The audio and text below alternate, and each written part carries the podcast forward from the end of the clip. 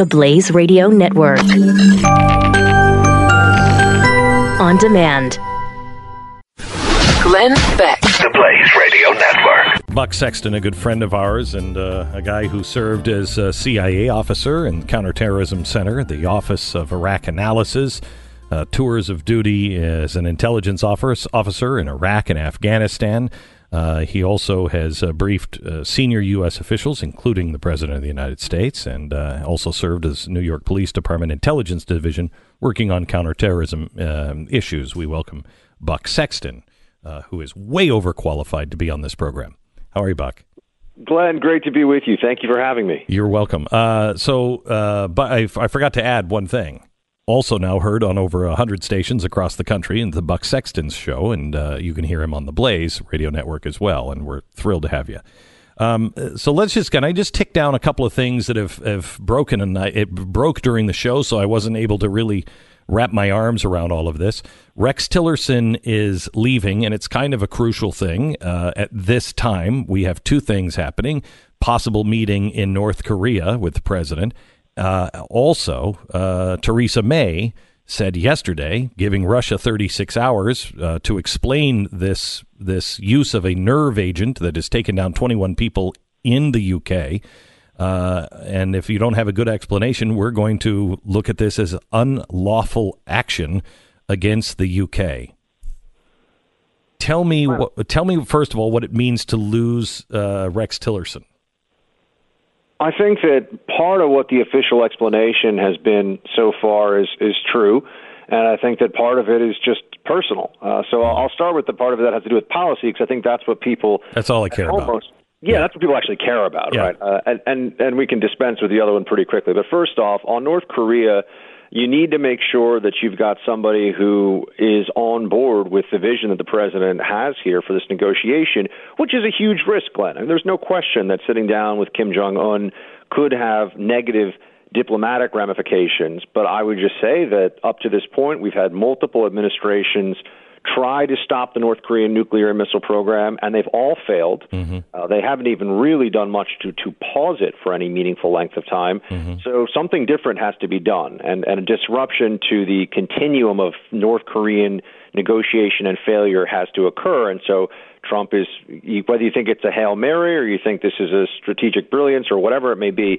he needs somebody who's on board. I don't think he believed that Tillerson fit into that category. Uh, right. Uh, on Russia, on Russia, Glenn, I know people are pointing this out because the timing, given that you just had what was almost certainly uh, Russian poisoning, Russian agents poisoning a former Russian intelligence officer and his daughter. And Theresa May has come out, as you pointed out, and this is a, a major diplomatic and international kerfuffle. But Pompeo is no slouch on calling out Russia either. So I think that is less of a factor than it may seem at first. Pompeo was on the Sunday shows actually just 48 hours ago, really taking taking it to Russia. So I, I don't think that is what happened here. Yeah. And then just real quickly, Glenn, because folks know about this, but yeah, on a personal level, I think it really bothers Trump that he heard that Tillerson, his Secretary of State, called him a, a moron. And mm-hmm. and I think with Trump and in Trump's world, that matters a whole lot. Oh, I think it does too. Think of that what they what they may. Yeah, I don't I don't think anybody wants you know an underling calling you if you're in charge uh, in the in the public uh, a, a, moron. I think that's I, I, think that was foolish of Tillerson uh, and uh, and and not helpful at all. Uh, Buck, I always think Go ahead, Glenn. Uh, Bucky, this is Stu. Hi, how are you? I hope you're doing hey, well. Stu. good, What's up, my friend? good to hear from you. Um, you mentioned this briefly, and I, and I, wanted to see if is it fair to say that Pompeo is one of the harshest people on Russia in the administration? It's an interesting choice. Yeah, I think it is fair to say that, and that's that's that's been, a good thing. Yeah, that's been clear for a long time. Like Mike Pompeo is is first and foremost a patriot. I can tell you the people that I know from inside and outside of government uh, say he's the real deal and he really cares about what's going on and he cares about the country first and foremost. He's not a Trumpist or a Trumper or a Trump bot or any of that stuff.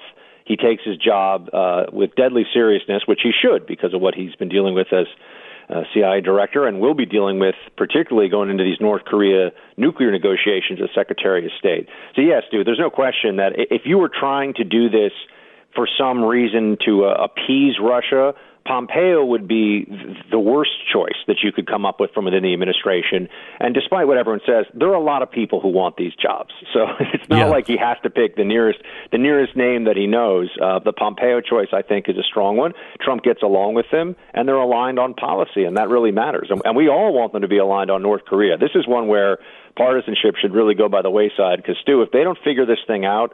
I really worry that I mean the only two options become learning to live with a North Korea Yeah. with nukes uh, that can hit America and more and more nukes that can hit America over time, or a military strike, which is honestly pretty terrifying. So th- that is the that was the main concern from Tillerson is you've got to expend every other option before you go to a sit down with the president of the United States. However, I think we've pretty much done that over the years. I mean, I don't I I'm willing to do this, but people have to understand that once that meeting is over, if nothing is solved, we either live with it or we go to war.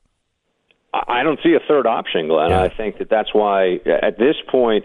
It, it, it's also tough to look at what's being said, and you feel this whiplash because originally it was Trump is the warmonger. His tweets are going to force a nuclear exchange with North Korea. This is terrible. And now it's whoa, what's with Trump doing all this crazy diplomacy all of a sudden? Right, So right. the shi- Yeah. You know, the shift has happened really quickly, and I think we see It does seem to happen quickly. it does. Uh, uh, Buck, it, it, it- you mentioned this too, is uh, because a lot of people I think look at this and say, "Hey, look, we've had this multi-decade issue with North Korea. Why not go and just talk to the guy and see what happens?"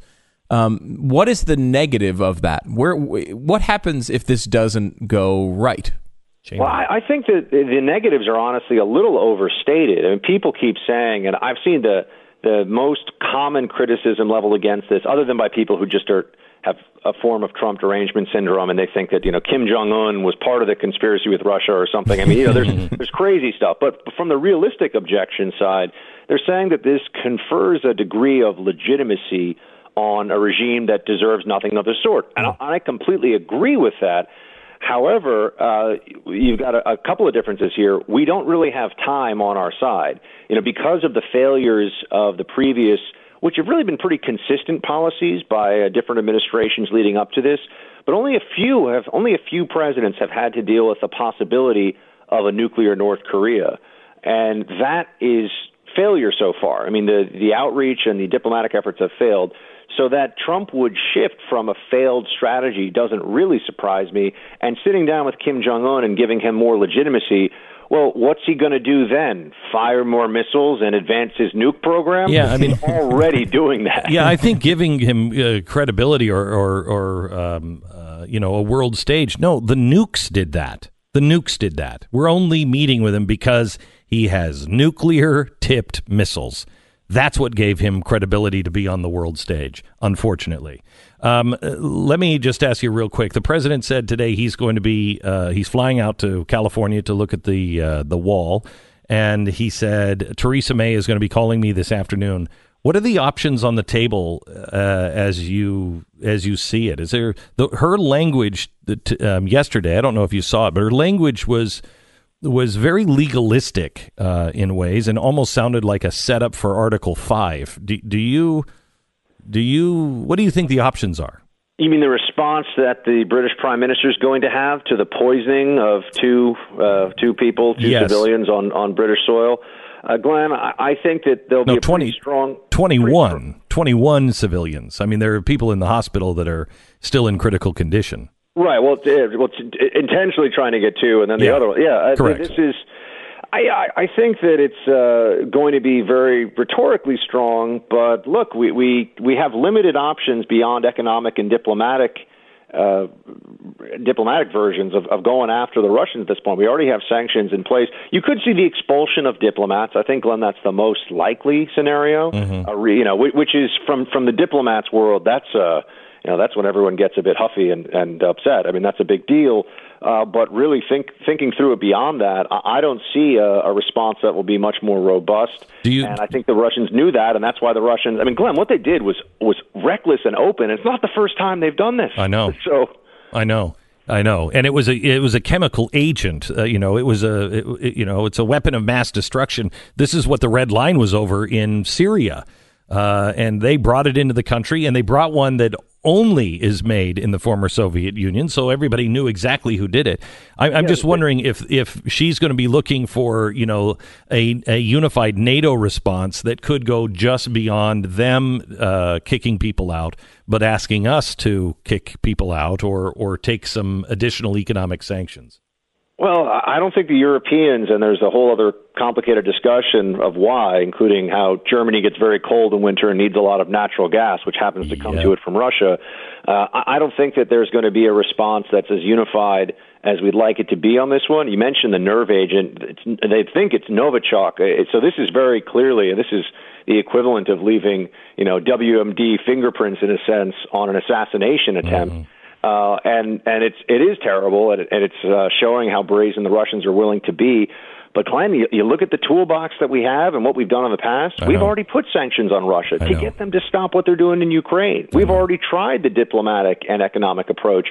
And the truth is, we don't really have a will or a desire for a, a military approach of any kind, and the Russians know that. And that's why they'll have agents smear Novichok, which is more deadly than VX gas, people say, Hmm. on some person in a park in Britain. So let me ask you one last question. As a former CIA agent, how dead is the Russian agent that I think screwed this up? I don't think it was the intent to, you know, put 21 other people in the hospital. How is that guy is that guy you know hiding someplace uh, and not long for the world? Well, the the message was from Putin that if you betray us, we're going to get you, and I think that message is actually received, Glenn. Uh, you know, there's, there's a long, Yeah. yeah, Yeah. there's a long history of the Russians doing this. In fact, stretching all the way back to a you know ricin tipped assassination with an umbrella, and I mean this that was back in the KGB era. This is not new. The Russians want everyone to know that there's an extraterritorial score settling. I mean, this is a global. Russia operates as a mafia state, and it does so even outside of its own borders. So the message is sent and received, I think, from folks who might either be uh, defectors, speak out against the Russian regime, uh, betray Putin and the Kremlin. And I I think that the sloppier and the more terrifying the chemical, the, the better the message is from their perspective. So the fact that you're mentioning these additional casualties, that just shows what the Russians are willing to do to send a message. And I don't think they have much in the way of regrets, Glenn, at least not at the Kremlin at the top reaches. Buck, thank you. Glenn Beck. The Blaze Radio Network.